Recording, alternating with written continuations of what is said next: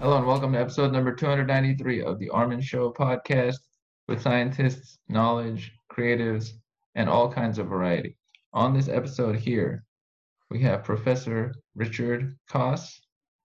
He has done research in many categories and has switched fields a few times. Interesting stories behind that. Welcome to the show. Thank you for the invitation. Glad to have you on. Now, I've looked at your, I like that you have a sketch of your path from one field of study to another to another and what took you to where you are. How would you describe how you got to where you currently are at UC Davis?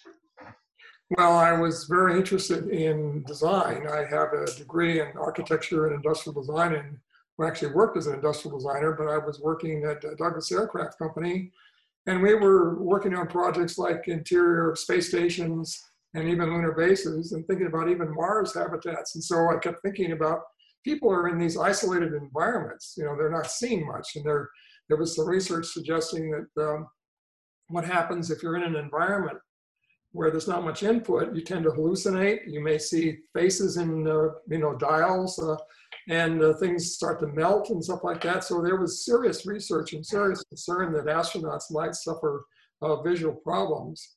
So I thought, wouldn't it be interesting to develop ideas where we could have patterns that would be very stimulating, very exciting visually. That could also apply to people in hospitalized settings, people recovering from cancer surgery, and so on like that. In other words, people that are really isolated uh, submarines as well. And so uh, I began to think about that and began to look at the literature, but not the design literature. I started looking at the research in animal behavior. Uh, I looked at stuff uh, uh, like Joseph Campbell's work on Masks of God that dealt with anthropological ideas about everything from prehistoric uh, art to African masks and stuff. And all of a sudden I came across Niko Tinbergen's book uh, on dealt with the study of instinct. And uh, he talked about the idea that animals uh, may have uh, sort of the ability to recognize things, but he didn't use the word recognition. They react instinctively to shapes or maybe sounds. And he called these sort of releasers or sign stimuli. And the idea was that they would automatically trigger an innate series of patterns of behavior. So you get motivated up, and all of a sudden, uh, you want to do things like a cat will start running around the room and try to chase something as if it's chasing a mouse. It doesn't see a mouse, but it's just like an overactivity. And, but there may be something that triggers it, like a little laser, a light on the floor will cause a cat to go crazy. Uh, because they have these patterns of wanting to chase something that's moving near them. and They can't stop it. So that's the sort of idea. Well, I began to think, is it possible that humans had a, a similar sort of response? But that was quiet. Uh, I was actually in a party, and uh, I had, you know, this was in the background of my thinking, and people were dancing, and all of a sudden I had an experience that what I would say was almost like a religious uh, feeling where uh, all of a sudden my vision narrowed and uh, my heart started racing. And all of a sudden I saw what looked like a hawk coming towards you with its, uh, with its claws out like that. And then the next view was from the view of the hawk, and it looked like a lemur or some sort of primate retreating into a hole of a tree. And so I had these images, and it was almost, I could say metaphorically, you remember the part of the first Star Wars film where they go to the speed of light and you see the all of a sudden this explosion of stars. It was like that, but it was images of things I needed to do. And here I'm at, working as an engineer at Douglas Aircraft Company, and I thought, you know, uh, I've got to, I've got to pursue this. And so I went on and, to UCLA and got my master's uh, thesis and I studied this looking at eye patterns uh, and sharp edges and stuff, things that might be related to predator features to see if those could really influence design. And so there are lots of examples of that that I've published. Um, so um, that was really the, the primary thing. And that was just such an, an enriching experience that I just, all the other interests in stuff like in aerospace, uh, uh, engineering stuff all disappeared. It was all focused on could we find patterns that uh, people are responding to that might be useful in that way? And so that was kind of the beginning of that sort of uh, thinking. Mm-hmm. One interesting switch is after UCLA, you went to University of Reading in England and studied psychology. How did that switch happen? Well, I mean, I was working in Paris and I had an opportunity uh, to, because I was publishing stuff on uh, the idea of eye patterns. And a woman, uh, Corinne Hutt, uh, who studies autistic children, was very interested because autistic children tend to have very little eye contact. And so as soon as they glance at you, they look away or they'll take a person by the arm and lead them to a door without looking them in the face. And these were severely autistic children. Now, it was a rare disorder at that time. Now it's something like 150%. Uh, so I don't know what's going on in that context, but autism was not common. But because I was studying these eye patterns, she wanted me to uh, go ahead and do a doctorate there. And so I did. I went ahead and switched from my design background into a PhD program and uh, was able to get through in three years. And it's all it's mostly research oriented, so there wasn't any a lot of coursework to take. But I was working in Paris at the time, and I would travel back and forth. So I studied lemurs, which happened to be not too far from Paris, in a city called Brunoy. And then uh, there were uh, there were fish that were also in an aquarium. And I began to study those, and then I studied ch- these children in England, and that became my dissertation. So it was a, three species study, mm-hmm. and a lot of fun. Speaking of your dissertation, before that, your master's thesis, I like this one because it was specific to predators and their sense of predator um, prey and their sense of predator features and noticing them, their two-facing eyes and sharp teeth and claws. And then later you had your shiny objects theory that came from that. Do we still use this today? And what are shiny objects to the average person? Well, uh, one of the things that I was focusing on was I, I really had to start thinking about uh, studying species where I could actually do things you couldn't do with humans. For example, you can place animals in deprivation. Uh, if you're going to be doing neurobiology, you, you have to, you know, they have to sacrifice the animals and study their brains. And so I looked at other species that would provide insight that might relate to humans.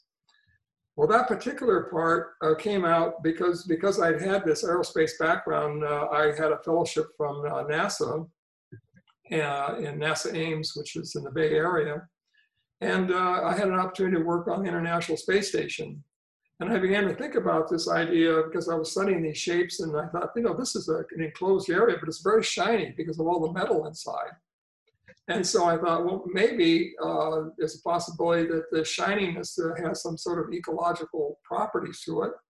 And began to think about it because as a designer, you know, you look at product designs, you have various surface finishes, these, glossy paints, uh, sparkly surfaces. Uh, of course, we have jewelry, we have lots of things. just look at the things around you that are glossy. And I thought, you know, there may be a natural attraction. So because I had a, a, an interest in anthropology, and uh, I, I, studied again uh, a little bit of history of, of hominid evolution.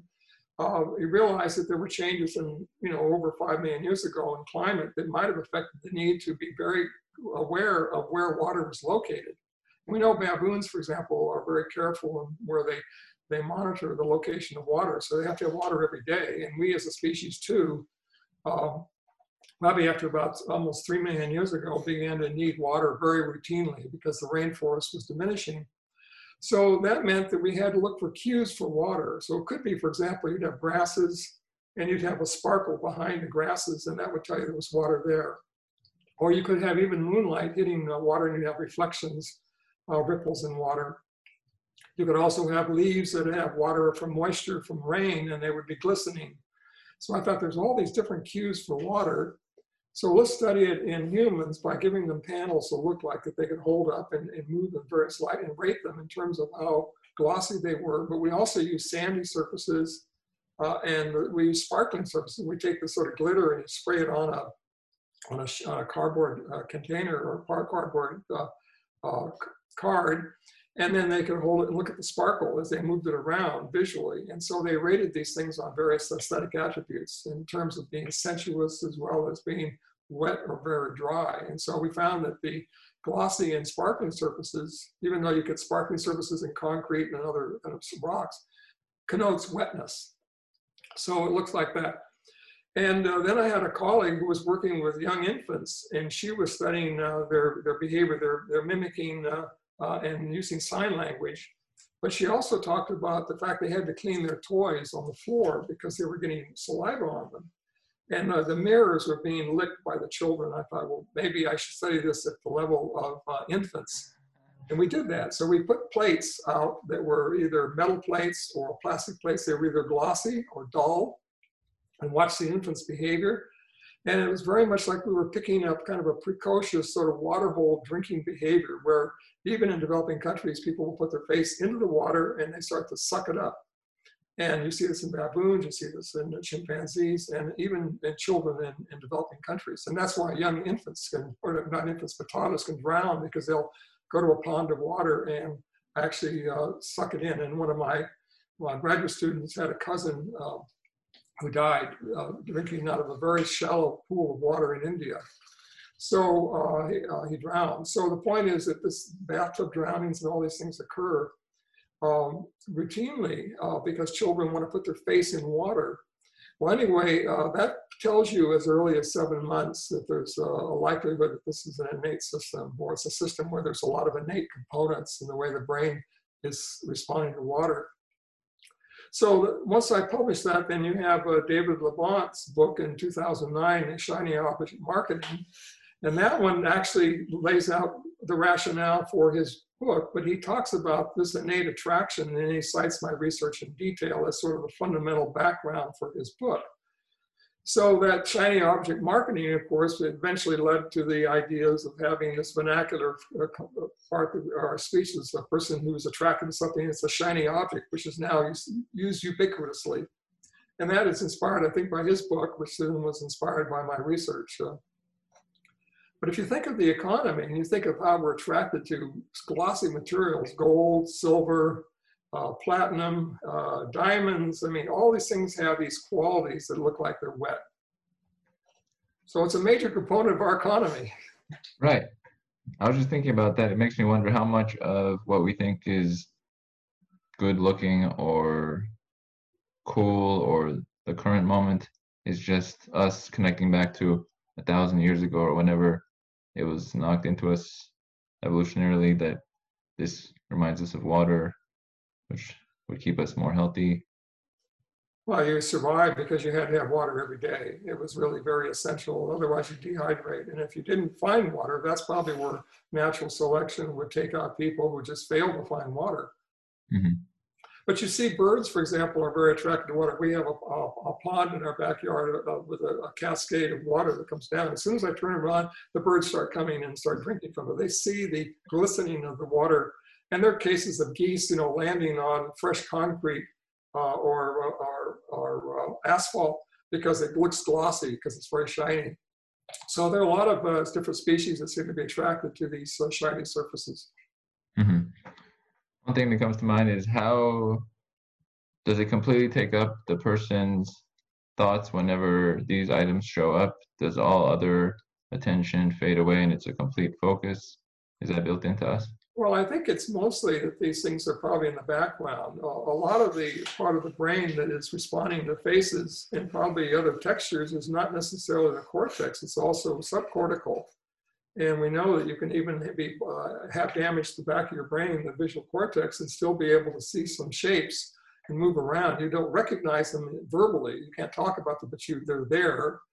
And so it's sort of a preconscious part of our our brain, but that uh, that's the same thing we see in lizards and fish, and I studied uh, that in fish as well, the ability of these things to respond to faces. So that, that area called, is called the superior colliculus. So that's, it's like we have two brains, a, a more advanced version of the cortex, and then we have the subcortical part, the, the superior colliculus, which is very sensitive to visual shapes as well. So a lot of interest in that area now in research. Is that the section, does that include the fusiform gyrus or that's not connected to that?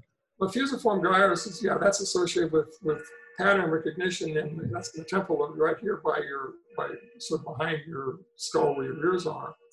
Although this is actually centered deep in the brain. It gets input directly from the, uh, the retina. But it also uh, can go directly to areas that uh, trigger re flight responses. So you don't even have to feel emotions uh, to react. So I remember um, an experience in my office. I have had a large python skin that was uh, coiled up and it was in a bag and it somehow dropped out of uh, an area on a shelf into the floor. And it was raining. And I reached to get uh, the, this bag for, for protecting my uh, uh, teaching materials, and I saw the head of the snake, which was about, I would say, this big. And I blasted across the room instantly. And then I said, Oh, there you are. I mean, in other words, my thoughts about this response occurred after, and my emotions were following that effect. So, in other words, I reacted the natural case when you see a snake is to freeze or jump out of the way. And then you react, you start to think about what is it I'm doing or what happened. And I found this happening, for example, in Australia when you're walking along a trail and you might see some roots, all of a sudden you'll freeze. And so in several cases this happened, and there are very venomous snakes in Australia. This is in the tablelands. And I would stop and I'd say, what is it? And I would take my camera and drop it down like that so I could see what it was. And there I photographed these roots. They were just in the, in the, and we saw very few snakes in that particular uh, research uh, uh, part of my life. But anyway, so those are the things that are very natural. Now that's very close to being like what Tinbergen thought of, of what they call innate releasing mechanism. But I like to think of these things more as really another form of recognition system. It's very old and uh, it responds to snake scales, uh, it responds to facial expressions, responds to two eyes. So it's a, it's a very basic part of the brain. Uh, the one thing, the two eyes. So was that how was that checked? Was that compared with like, is there any one-eyed organisms, or if there was like no eyes on the face? Was there a comparison? Well, in the, I, am not sure I, I got your question. I think the the big thing is that probably our sensitivity to two eyes is because if something is looking at you, even peripherally, you need to know it indicates that there's attention directed at you. There's some, you don't know what it is, uh, why it's looking at you. It could be another animal, but you have a sense of its, like in theory of mind, it, it's interested in you for some reason. And that's the uncertainty there. And in some cases, if an animal would be a predator lurking behind grass, all you might see are its forward eyes poking through. So that's why the pattern by itself is effective even without the rest of the face. And uh, one thing this makes me think of is I used to often would talk to people in public, and sometimes I would uh, look at strangers, and some strangers would almost become like a staring contest, and you could almost feel for certain individuals like their aggression was starting to go up very quickly unless something happened. Is there any connections with that with animals about how like they look at each other and one has to give up at some point? Well, that's that. There's a, a, a, process called gaze aversion. That's like we have with autistic children. That's probably also subcortical initially, where you you look at something, uh, you look at a person, you have eye contact, and you look away, in part because it's arousing. Looking away, you're looking at something else, so you're not getting that arousal, but you're also signaling at the same time you're not interested. But often you find that a person who's talking uh, will tend to focus attention mm-hmm. and the other person is looking away uh, because it's difficult to maintain eye contact for very long. Uh, so you can have two people face to face and have them stare at each other, and all of a sudden you'll see they're very uncomfortable doing that. uh, but uh, probably the most, one of the more fearful experiences I had was in Africa in the back of a Toyota pickup truck. This was on a game drive, so we, uh, we were up off the ground looking at lions, and I had a video camera and I filmed the, the in right into the eyes of this lion that was looking at me, and all of a sudden, and I had a colleague next to me who had binoculars. Simultaneously, we felt like our stomach was moving up into our throat. It was like this thing coming at you.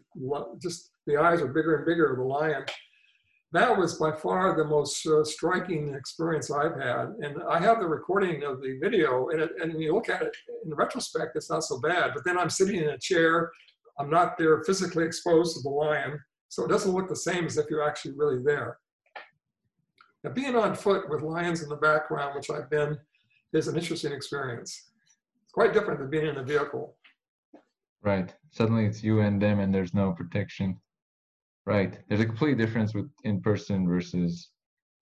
I think about that time sometimes with like people who are reaching out to people for dating versus online. There's a completely different world because one is way more your feeling, and then online it's like pictures and text and right there's no nervousness whatnot to it one thing that connects back to that you had mentioned fish research one of your articles is in the top journal on the planet called Science and talked about fish brains and how the dendritic spines on their neurons were impacted by extended social experience. How did you check that?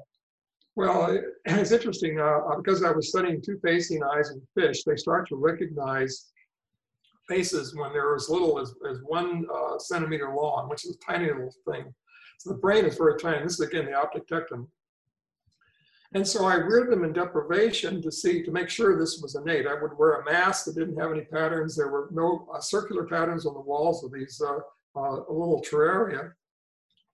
Uh, so the animals were swimming around. I never saw anything that were really shapes of eyes. The fish that swam in front of them were eyeless. I used blind cave fish, so I never saw eyes from them.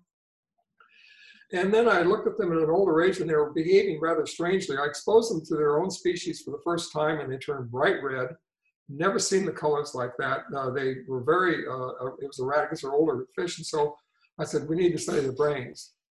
And so uh, I went into, uh, uh we sectioned the optic tectum or the, the and found a, a, a neuron that looked very much like a Christmas tree.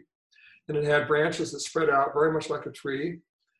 And uh, so we began to quantify whether there were differences in the number of branches on those neurons. And, um, uh, and also, we also saw what looked like little, uh, if you look at neurons uh, and use my uh, microscope and get very close to them, uh, you can see what looked like little mushrooms around the dendrite itself. These are called dendritic spines. They have the mushroom head and then they have a stem like this. And uh, so also as we were looking at that, and I did very careful drawings of these things, uh, I had a colleague challenge me about this, and I looked at the literature, and this fellow was talking about the idea these stems may actually operate as providing resistance, so they stop the flow of information into the neuron. I looked at my drawings, I said, my gosh, the heads are bigger on my drawings than they are on the ones that were isolated. So the animals that were reared normally, the fish uh, had these round spines, the others were tiny, things narrow like that. And so uh, that led to uh, studying that, uh, you know, in a formal sense and publishing it in science. And so that was a cover article. And that actually got quite a bit of inspiration in, in the field. So I was very pleased with that. But we also went ahead and looked at honeybees too, and they have a different shape neuron. It looks a lot like a hippocampus. Uh, and uh, that particular uh, part of the brain uh, uh, is involved with processing where they're flying, and, and, it also can be useful for recognizing flavors and, and so on, nectar. And we looked at honeybees just as they came out of the, uh, the nest or out of the, the comb, and then we looked at them when they were just beginning to fly, and then also when they had, were older and notice that the, the, neurons were filling up with these spines that were nice and round like that versus the ones that were tiny or, or narrower and smaller, you might say mushroom head, uh, when they were very young. And so we flew them for the first time. And that first flight, which only was a few minutes long, caused changes in these longer spines. They swelled like that. Uh, we also did uh, work on chasing fish to act, make it look like they were being chased by a predator, and it caused the same thing, and particularly the longer spine. So that indicated that the uh, these spines are very flexible. And there's some uh, computer modeling suggesting that the, the, the, the, the stem of the spine has high resistance, and that when you make the head larger, it makes the stem shorter and that might affect the conductance or the way the, the information passes from the synapse to the, to the, to the dendrite. So it could be an important component underlying uh, enhancing the synapses, possibly learning. So it's, uh, it's an interesting area, but you know, it was so intense, this doing microscopy. I would be doing, I also did it with mammals as well. I, I was starting to hallucinate. I'd be on my bicycle and there'd be a neuron on the road and it would flash at me. Or it's like when people are doing when they're when they're uh, doing a lot of gardening and they're trying to pick up weeds. You'll find yourself having mental flashes of weeds in your head, and that was the same effect I had. I thought this isn't good for me. I better not continue to do this. And I had other interests as well, so I didn't stay exactly with that. Uh, you know, I, that was enough. I did. We did some computer modeling. Wrote, wrote a big paper in 1985, and I thought that's enough. Mm-hmm.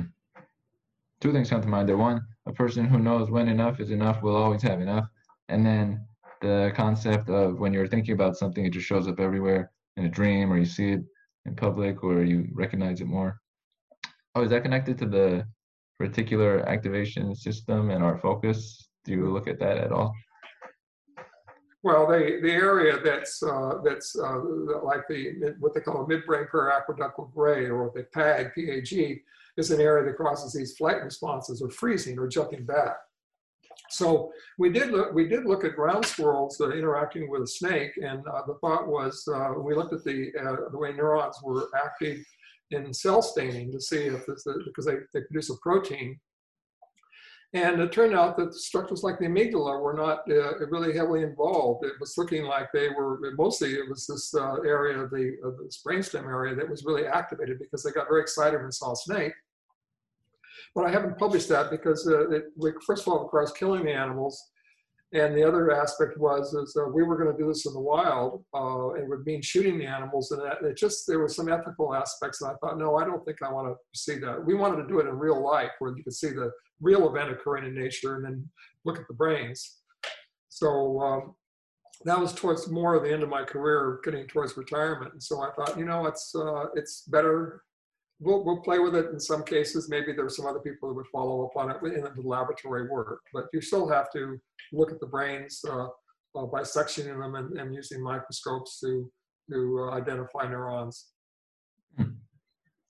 It's good to always. So it's a, that's, but that tells you about the idea that the, uh, the brain stem is very important. We also published a paper on alarm calls and uh, the white white-faced capuchins recognize snakes. They do it at a very early age it's another area of an innate system. And uh, they produce a very short alarm call, which is almost like a whistle. And it's it seems to alert adults around them. That's one of the things we'd studied earlier. And the most recent publication uh, showed that the they're these, particularly the young, when they see a snake that looks like it'd be dangerous, like a boa constrictor, versus a snake that doesn't have any patterns on it, uh, then they, they react with these alarm calls. And it, and it looks like the way that this area is structured, this uh, superior colliculus feeds directly into the, uh, the midbrain periaqueductal gray. So there's no bypassing up into the arousal system. It just goes right there. And that may account for why they're not having noisy alarm calls because the, when, it, when you're aroused, often you have this guttural sound in your voice. It's a, you know, the vocal folds are not uh, smooth and regular and because you're excited, and so you're kind of hoarse, and you're, and that's why people when they shout have hoarse voices. So, uh, but it was a very, very tonal kind of uh, uh, call. So that's another example where maybe we know that in these uh, monkeys that they do have that connection to the brain in that area, directly from the superior colliculus to the uh, PAG. So again, it's like you can react very preconsciously without necessarily feeling emotions. At least in this species, it looks that way. Right when you just said that about the sounds, it reminded me of Professor Blumstein talking about the nonlinearities that are in fear sounds in a recent episode. And since I am bringing out, how, how have you guys worked together in the past? Or what have you worked on? Or how do you know each other? Well, uh, he was one of our graduate students when I joined the uh, animal behavior graduate, one of the first ones, and one of probably one of the more dynamic uh, graduate students we've had. It's uh, had a wonderful career, very very vigorous. He worked in Pakistan, on marmots. and he's actually seen uh, arousal in, in, call, in alarm calls as well.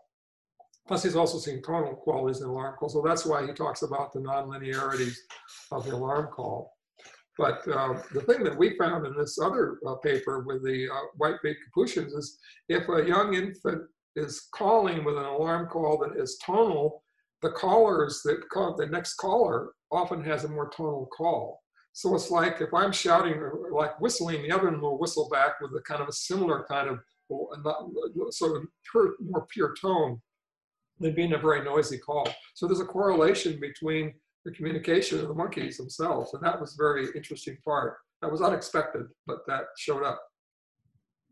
I've noticed that with all, almost all kinds of communication, there's some sort of rapport built in, or else there wouldn't be the communication. There's adjustment to whatever the person that brought the communication brought.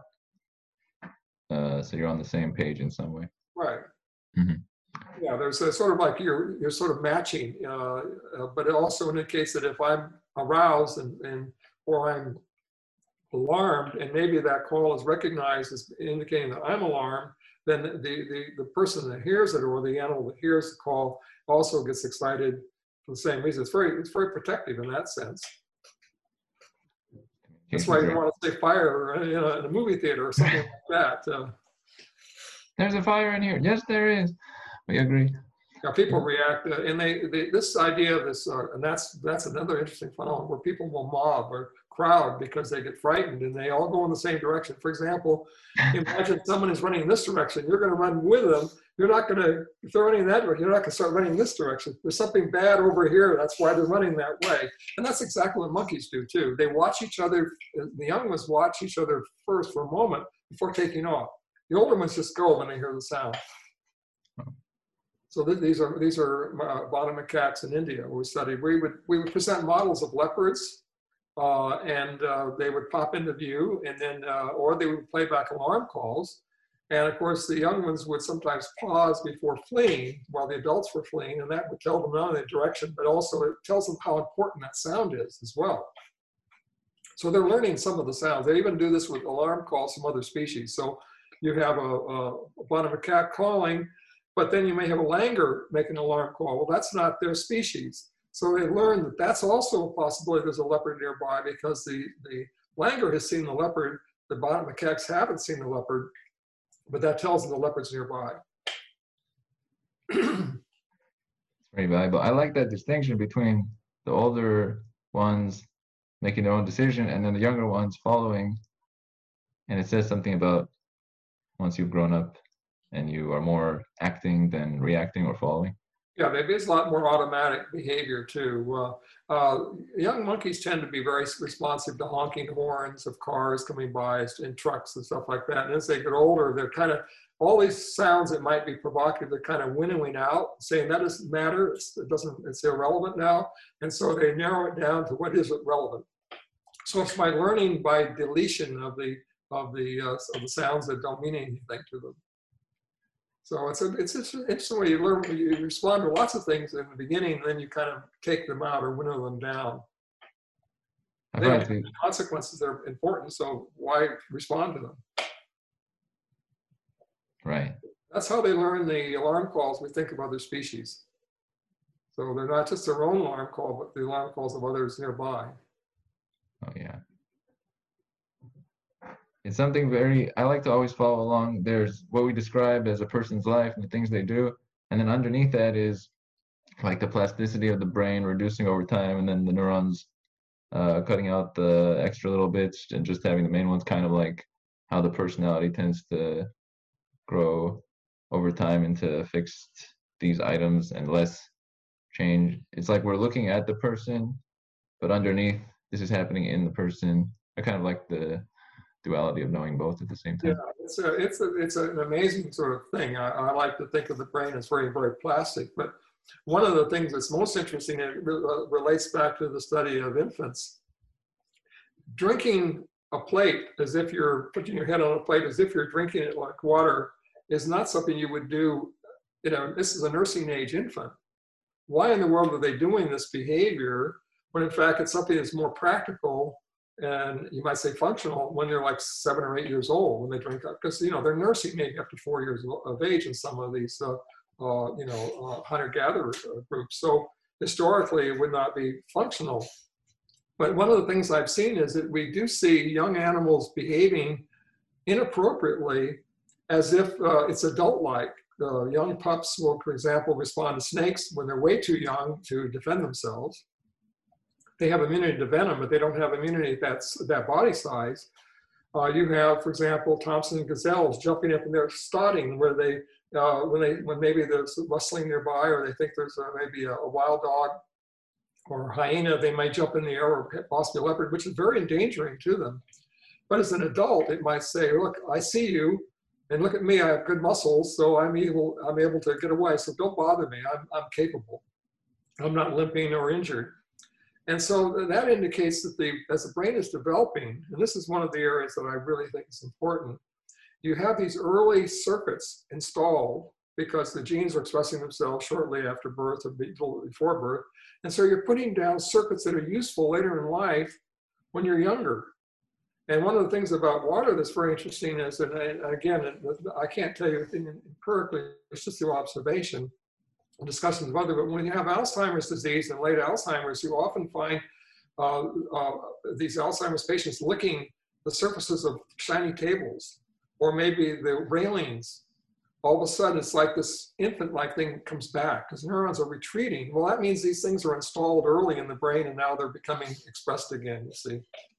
So uh, I think a lot of this precocious behavior is, uh, is important. The other thing I think about precocious behavior is it might be able to uh, allow you to look at ancestral behavior because these the genes of you know natural selection has shaped this to be very reliable. So you build it on it's like a, a tree forming where the young branches are are there and then they grow, but the peripheral branches might come off or break off. And neurons are much the same way. So as long as you build it on the core of the tree uh, or the dendritic tree in this case, it's going to be stable throughout your life. It's available for use throughout life. And so I think that's the, the value of uh, that kind of insulation in the brain. This is a nice feature. This is kind of like the, you know, your brain doesn't develop much, so much past uh, 25, let's say, and then early on you have these things set in stone for responding to your environment. And when you're 40 or 80 or 60, the base items you had programmed in at 10 or 7, they are your that's your strengths in a way. Well, a lot of your memories are better in, of childhood at certain ages than they are later on as an adult because, again, they're stabilized very early on that part of the brain. But the thing that's interesting is that also uh, what's intrigued me is that when we take a species that is uh, migrated into areas with no predators, uh, you can still get them to respond to predators that haven't been around for a long time, which means that this information about what a predator is and maybe where it, where it lives that can be retained in the brain as information. It's not functional anymore if you're not living in an environment with the predators, but if you place them in a setting where you can recreate the, the past, like we did with ground squirrels, we put them in a lab, we expose them to snakes. These squirrels have not been exposed to snakes for almost a third of a million years, and they still respond. Very much like that of those that currently expose to snakes. So this tells you that humans can retain information very likely too in the same way. And so I've studied that a little bit with children, and that's been uh, one of my fun projects is looking at the, what kind of residue do we have historically that can show up in young children, like the, the water perception thing is an example. You had brought about another example with uh, children, which was anti-predator refuge in trees. How do we view trees when we see them, and what does that mean to us innately? Yeah, we talk about people having tree hugging. Uh, I've been very intrigued about whether uh, males and females differ on attraction to trees, but mainly at the level of children. and we find that if you look at the playground environments, girls will be climbing on playground structures more than boys.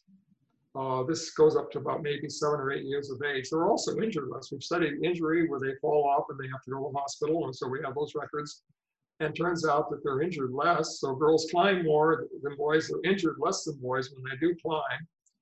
And so uh, we've looked at rock climbing behavior. Some of this hasn't been published. We've, uh, I've also published stuff where, where you actually had children simulate climbing a tree with their fingers till they actually go where they feel safe. So we say, well, uh, here's an, a, a, story where there's a lion that's escaped from the zoo and was seen nearby where would you climb to feel safe? And we have these silhouettes of trees, and these children will climb with their fingers and where they would go to feel safe. And the girls go out to the edge of more of the edge of the tree. The boys tend to go more in the center. But the point is that that behavior itself, there's no way they would know how to do that. But that's what these monkeys do. They go out to the thinner branches where a heavier body predator can't get them. So baboons do it, macaques do it, langurs sleep at the edge of the tree. So they're trying to protect themselves at night in areas of the tree that the uh, python or the leopard that's heavier body can't get them. How would these children know that? This, this is over 3 million years old. That's how old this pattern of behavior would have to be. That means there may be other behaviors we have as well. Right. The boys were more towards the center of the tree, so like a little bit more risk taking. No, I think that they just, uh, I think the girls recognize that the shape of the tree, what they call affords better safety, better refuge. Hmm. And if you look historically where we have body size dimorphism historically, uh, if we go to Australopithecus, uh, we find that males were uh, heavier than females, probably slept more on the ground. Females were nesting in trees. And so if you're going to be looking at that environment, you know that trees have certain kind of utility. If you can't climb as well, but we find, for example, that uh, uh, in chimpanzees that the heavier bodied chimpanzees can't forage as well at the edge. If they do, they're in danger of themselves. In fact, in some cases, uh, if they're low status, they're kind of pushed out to the edge, which could actually cause them to fall. So there's an understanding that branches and the thickness of the branches uh, uh may provide safety as refuge. And uh, that seems to be there, and uh, these girls seem to show that behavior, which was, you know, we predicted that if there was a retention of that. But we'd also studied monkey, uh, we studied monkeys and their sleeping patterns too to, to see that behavior as well. So it wasn't confined to that, except that they're smaller bodies, so they don't differentiate between of males and females about where to go in the tree to sleep. But if you're a big heavy male, you know, you're weighing, for example, you know, uh, let's say, for example, if I translate it to about 100 pounds versus, let's say, 50 pounds or less, there's a big difference in body weight, and that can make a difference in where you climb in a tree for foraging or anything. So girls are very sensitive to trees, it looks like. One thing that came to mind about the trees was, you know, they are complete uh, difference. If you have a flat plane and then trees make it look completely different to you, and it seems like you're going into a jungle or forest that gives you a certain feeling. What about uh, height and hills and uh, versus flatland? Is there any sort of predator prey perspective there, that changes? There's, there's, some work on women being a little bit more risk sensitive uh, in terms of uh, these these open environments, and so there is some degree of sex differences there as well. Feeling more protected against the wall behind you, looking out uh, from an enclosed area. So I think that there there's more to it than just that. We also studied uh, young children, this was published more recently, where we had cameras on their head with helmets, they had bicycle helmets, and we could video record their behavior. And we showed them a model leopard or a model uh, deer uh, would pop up behind a trunk, behind a tree, and then we would ask them to go where they felt safe. And the, the boys would go into areas that were more sheltered, where they were, could hide. The girls went out more in the open and that was it. They were treating the environment differently. The girls wanted to maintain contact with the, with the predator. Where was the predator located? The boys just wanted to get out of the area and, and find an enclosed area to hide. So there was a difference there that was uh, pretty, pretty dramatic. As far as the innate quality, are all these innate elements from hundreds of thousands of years ago, if you don't teach children anything, they are built in? all these things are well I, I, think you want I, I like to look i like the, the perspective of thinking as learning as adjustment of instinct. So in other words the instinct the instinctive systems are probably laid down early in, in, in terms of they may be less plastic but there is plasticity there the second thing is they may be they may provide the architecture for learning as well so maybe it guides learning so the learning is more specialized but uh, so there's a you might say there's a uh, uh, a property where it becomes uh, more like a scaffold that kind of structures the way learning unfolds. So you can't really escape the innate system, which is very old, but it also is aiding the way things are being laid down later on. So there's more specialized learning uh, in animals. They can learn some things better than others that may relate to natural selection operating on that. Uh, so it's, it's important. if someone puts, is this why we like natural environments or forest, they kick these systems into gear once more? Can you increase your awareness through just being in nature and suddenly have more of a sense of, oh, there's prey and there's a deer and there's like you start to really get a sense of organisms? Well, I, I think of uh, I think of these things uh, in a sense that's very contextual. For example, we have some beautiful rolling hills uh, where we live as we go to the Bay Area from Davis. Uh, and, uh, and I would uh, ask my wife, I say, well, now imagine a pride of lions in those hills. Now, how do you think about the hills? See, it depends upon what sort of is there in the environment you're sharing it with. But in cases that are pretty safe, uh, and it's for me, it's always exciting to think that there may be some dangerous animals in an environment because you have to be very vigilant. It makes it more uh, more enriching than just being totally safe.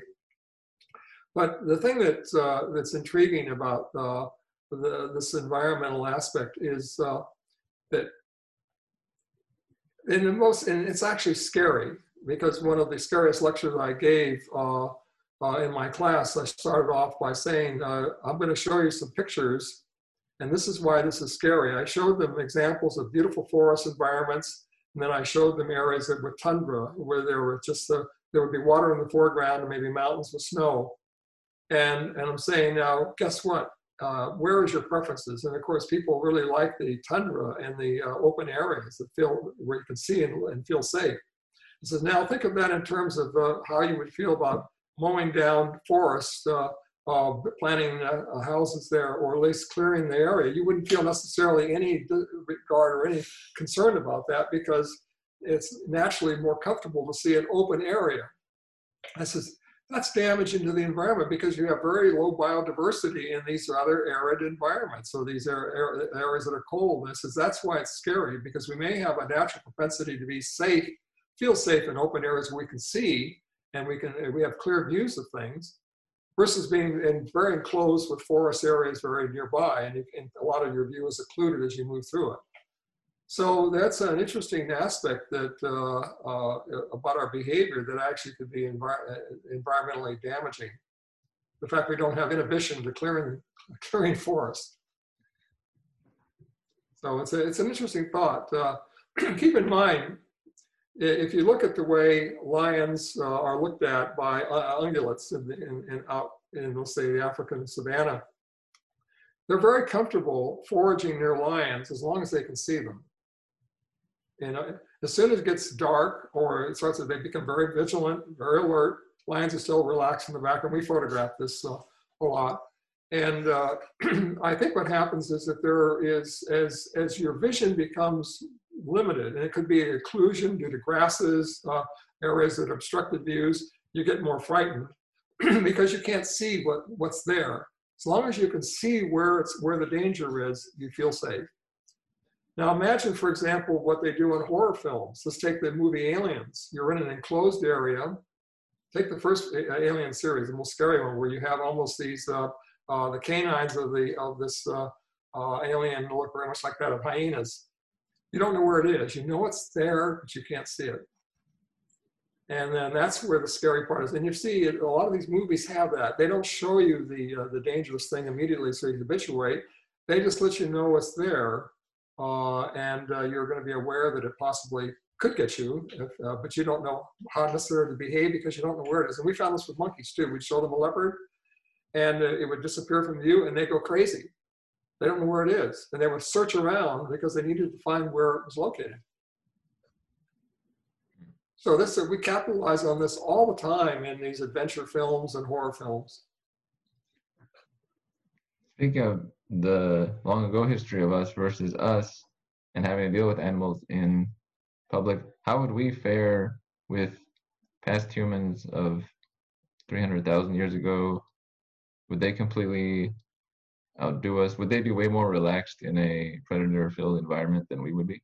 You know, there's a lot of uh, thinking now that we probably have been pretty good ambush predators ourselves, uh, going back at least a million years. And then in the middle Stone Age, we developed these uh, uh, spears, which we could then throw, which gives us more range, but very likely we were throwing rocks uh, at uh, lions and hyenas to move them off their kills, uh, going back maybe as early as 1.5 million years ago, because the shoulder shows signs that we have, it's rotated in such a way for throwing very fast.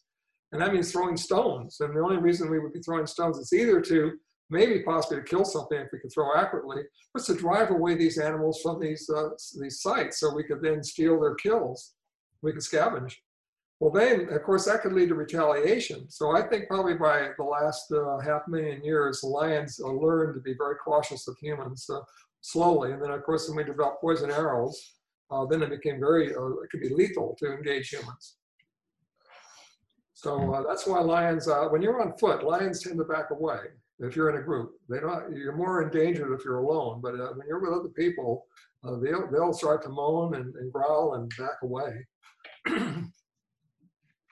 it almost seems like a lot of their systems of the various animals are nearly exactly the same as our systems, and then we have some additional features.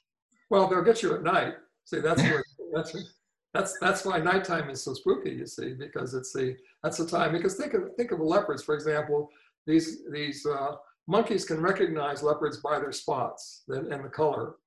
So the leopard's caught in a dilemma. Now that there's a dark morph, it probably can hunt more effectively because don't, you don't see the spots, but it's conspicuous because of its dark, uh, dark shape. So the shape is important as well.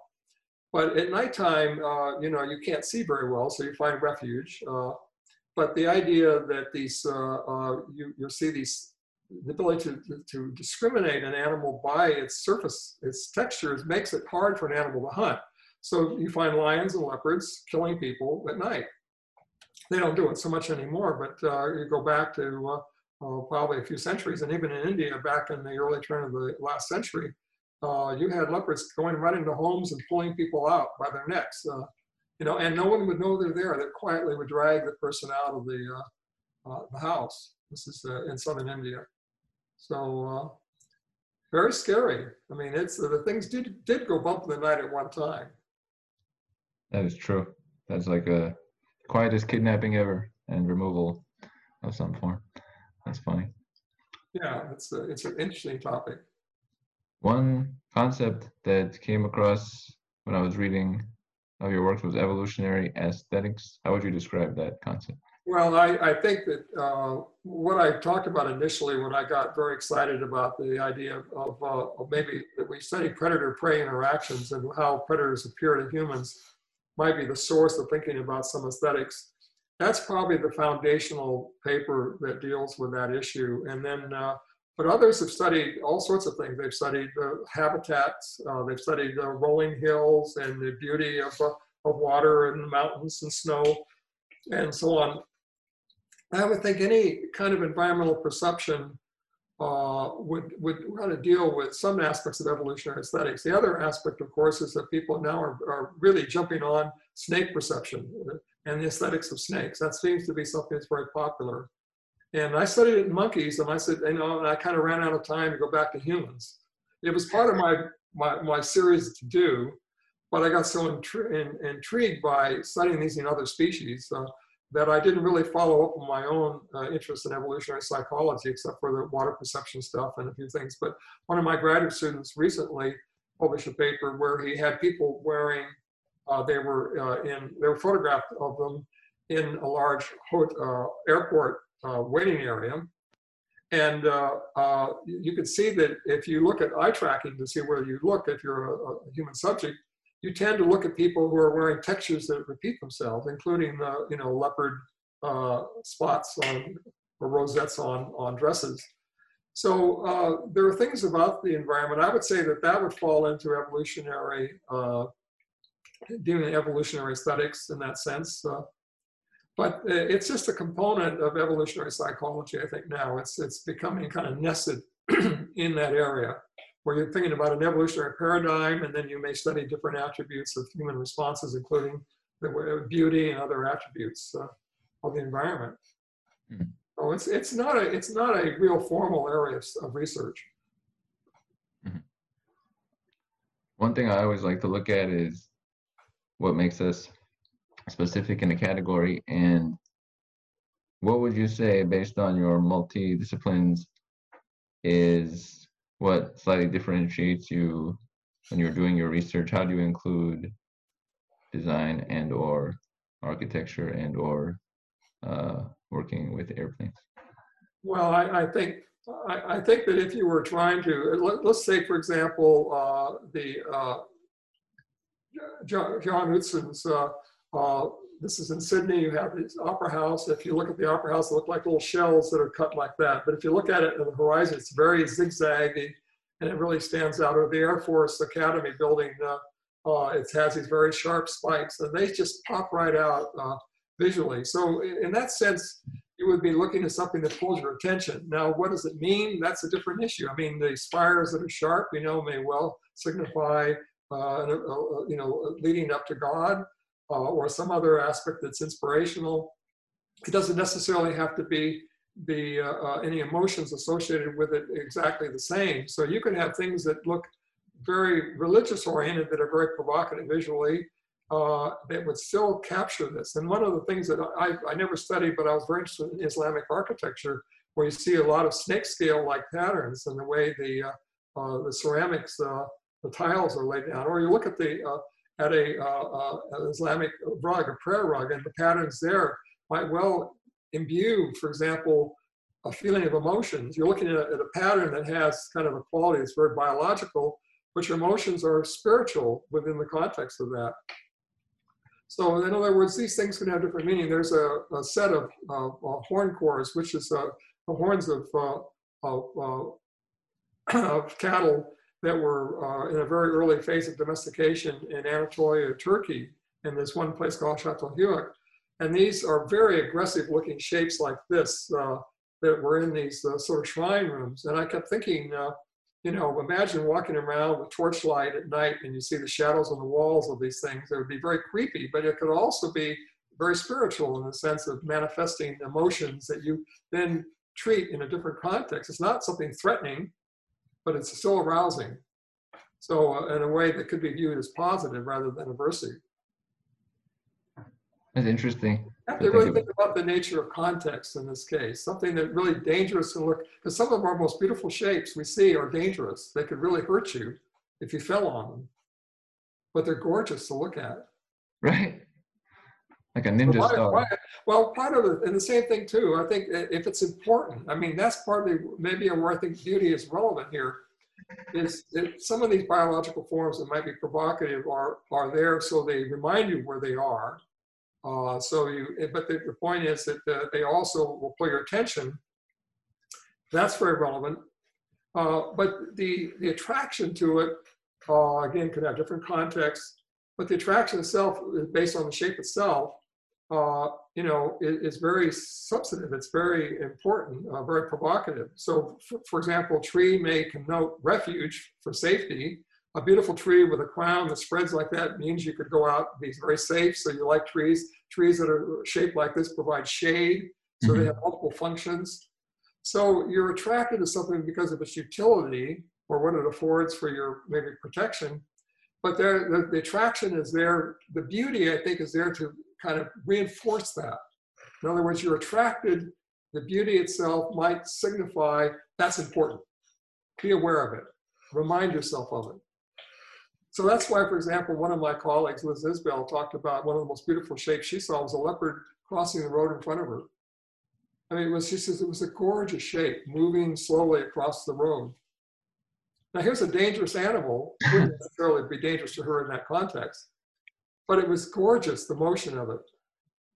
And so, uh, you know, we've seen examples, this is just anecdotal, of where uh, our, our bonnet macaques in India, uh, one, one case we saw a small cat that apparently had been caught in the corner by a series of uh, these monkeys, and one of them was beginning to pet the others pet the, the cat. The cat was very nervous about these monkeys around it. It was like a tiny leopard. It was safe, but something was very important about that shape. That cat was not neutral to those monkeys, even though it was, it was not dangerous, you see. So I think that we, we can think of beauty as having these various features of them. Some of them relate to things like attraction towards water. Others may be because it's important to know where it is or what it can do or what it affords for your protection. And so uh, that's why I think, and of course, they provide navigational locations. They provide indication of maybe the resource available. Uh, like Gordon Orians, one of the early researchers on that, he talked about certain trees might connote the availability of water because of the shape of the tree itself. So there are all sorts of different signals that might be out there that make the environment very beautiful because it's meaningful. Right. I like connecting those points. I, I always think more abstractly, so that would be the way I would think about like the resource value or what it represents meaningfully to yourself. And I like that you brought up spiritual is something that uh, brings up emotions. That's an impact of a spiritual item. That's neat. But you're, you're interpreting your emotions differently. One emotion may be fearfulness or, or caution or awe. And now there's a lot of interest in awe. And that a lot of it is related to spiritual components. Uh, that's why awe-inspiring sometimes uses the metaphor. But the idea that you're uh, you're aware of its location, its meaningfulness to you, uh, certainly you've learned about what it is. So there's a lot of learning associated with any of these systems, even if there may be an innate uh, core to some of the properties of it. Uh, that tree is something you've learned in that location. So for example, when our animals are moving around in, in, in a habitat like some of the ground squirrels we studied, uh, burrows are very safe refuge, for example, from a predator if it chases them, a hawk or a coyote. Not a good place to be if there's a snake because the snakes will use burrows. So all of a sudden, this one hole that's safe could be dangerous in different settings. So they see a snake, now I'm not going to go in that hole. It's dangerous. But if they see a coyote, it's a good place to go, or, or a, a hawk or eagle overhead, good, good place to go. So this is how different things have, that's why it's contextual. And, and natural selection has shaped that context assessment. These animals have had millions of years to view their burrows and, and areas to hide as, as critical in these various settings, differently for this thing that's slow moving, different for something that's fast moving.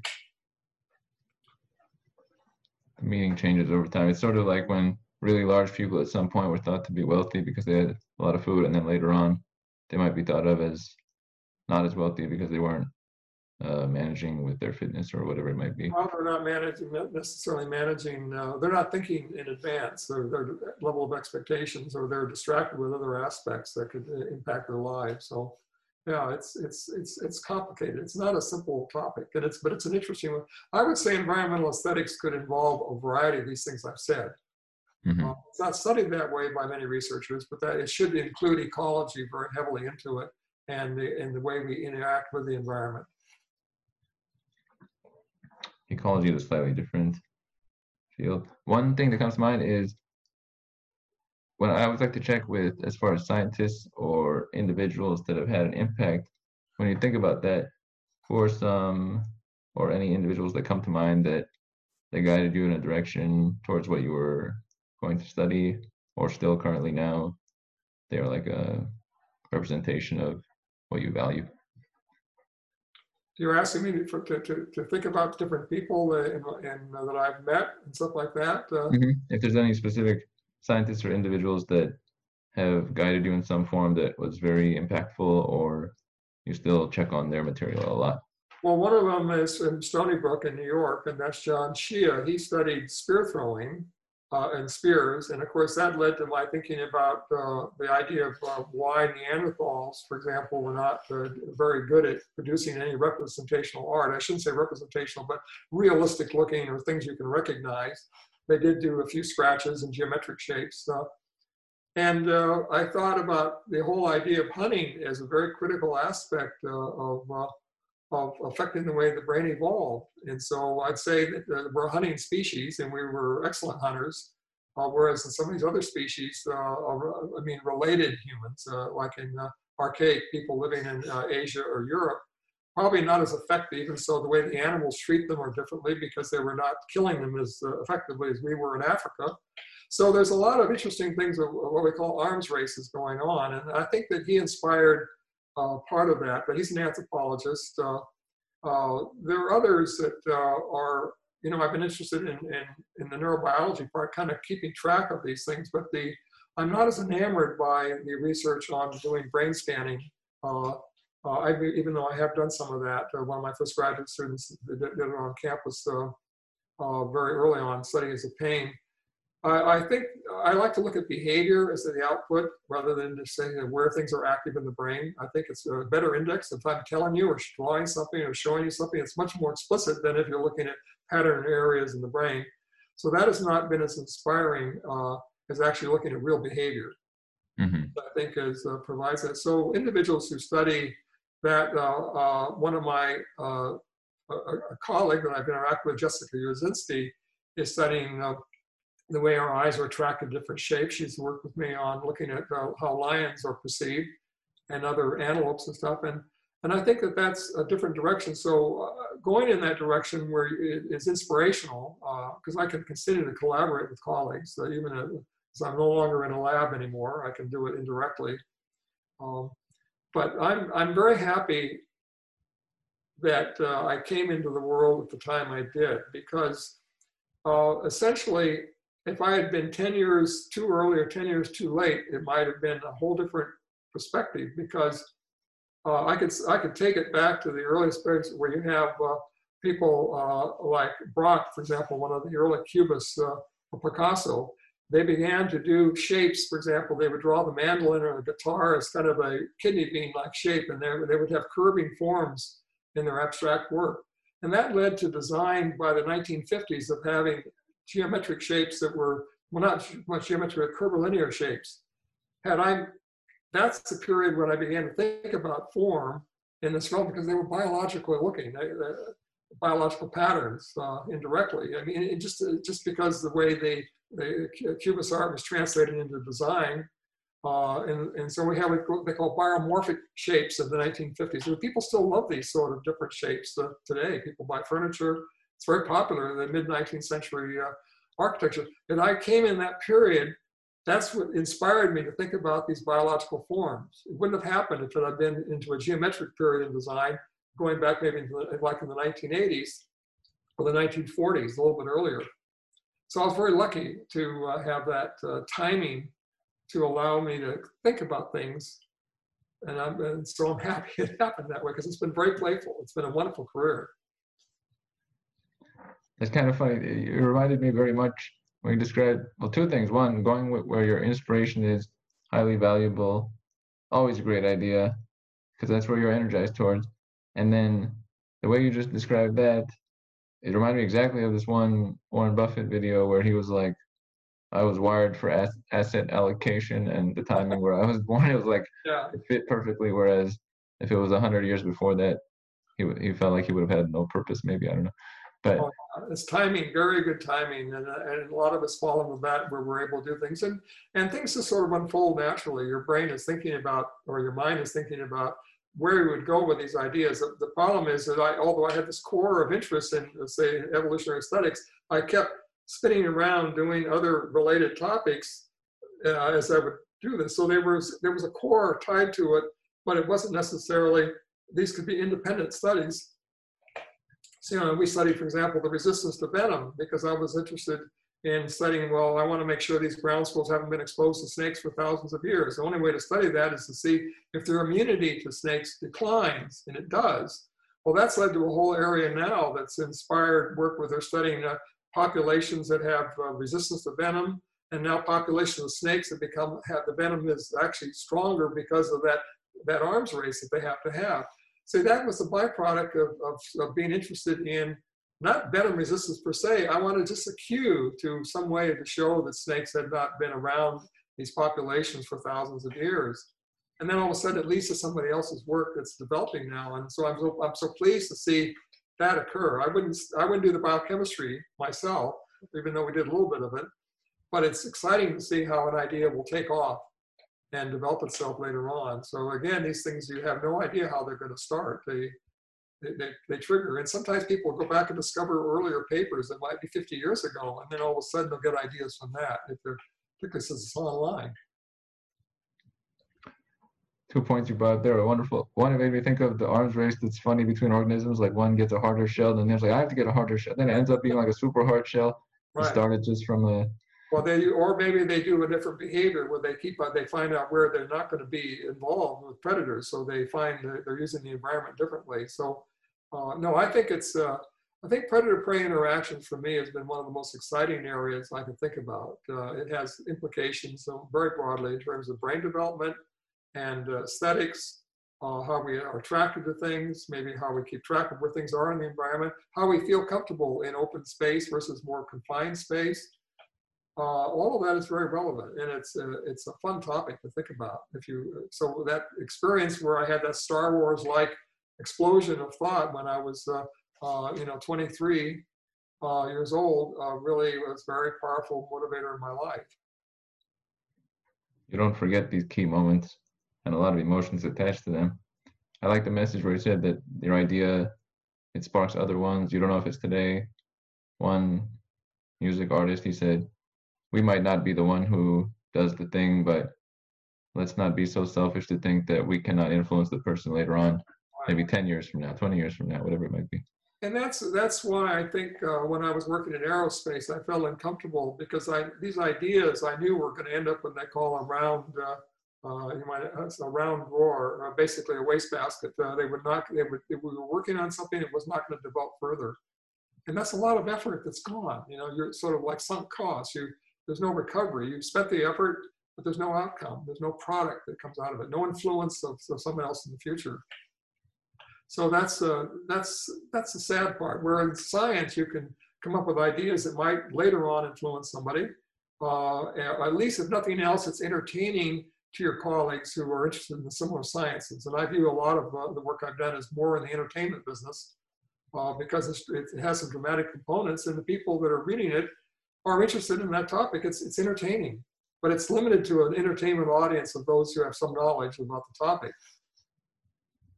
So it's it's fun. It's been it's been a real blast uh, as a career. Mm-hmm. I have this general feeling that anything we do in some category, it shows up elsewhere. But there is value to the uh, writer Seth Godin would say always ship things because you want to at least get something out there such that it doesn't have that sunk cost feeling. Right, exactly. Yeah. Well, what you're doing is actually relevant because you're informing people as well. I mean, this is a form of entertainment that's also transferring information uh, from different people, and they're getting ideas by listening to you. So that's very relevant. Mm-hmm.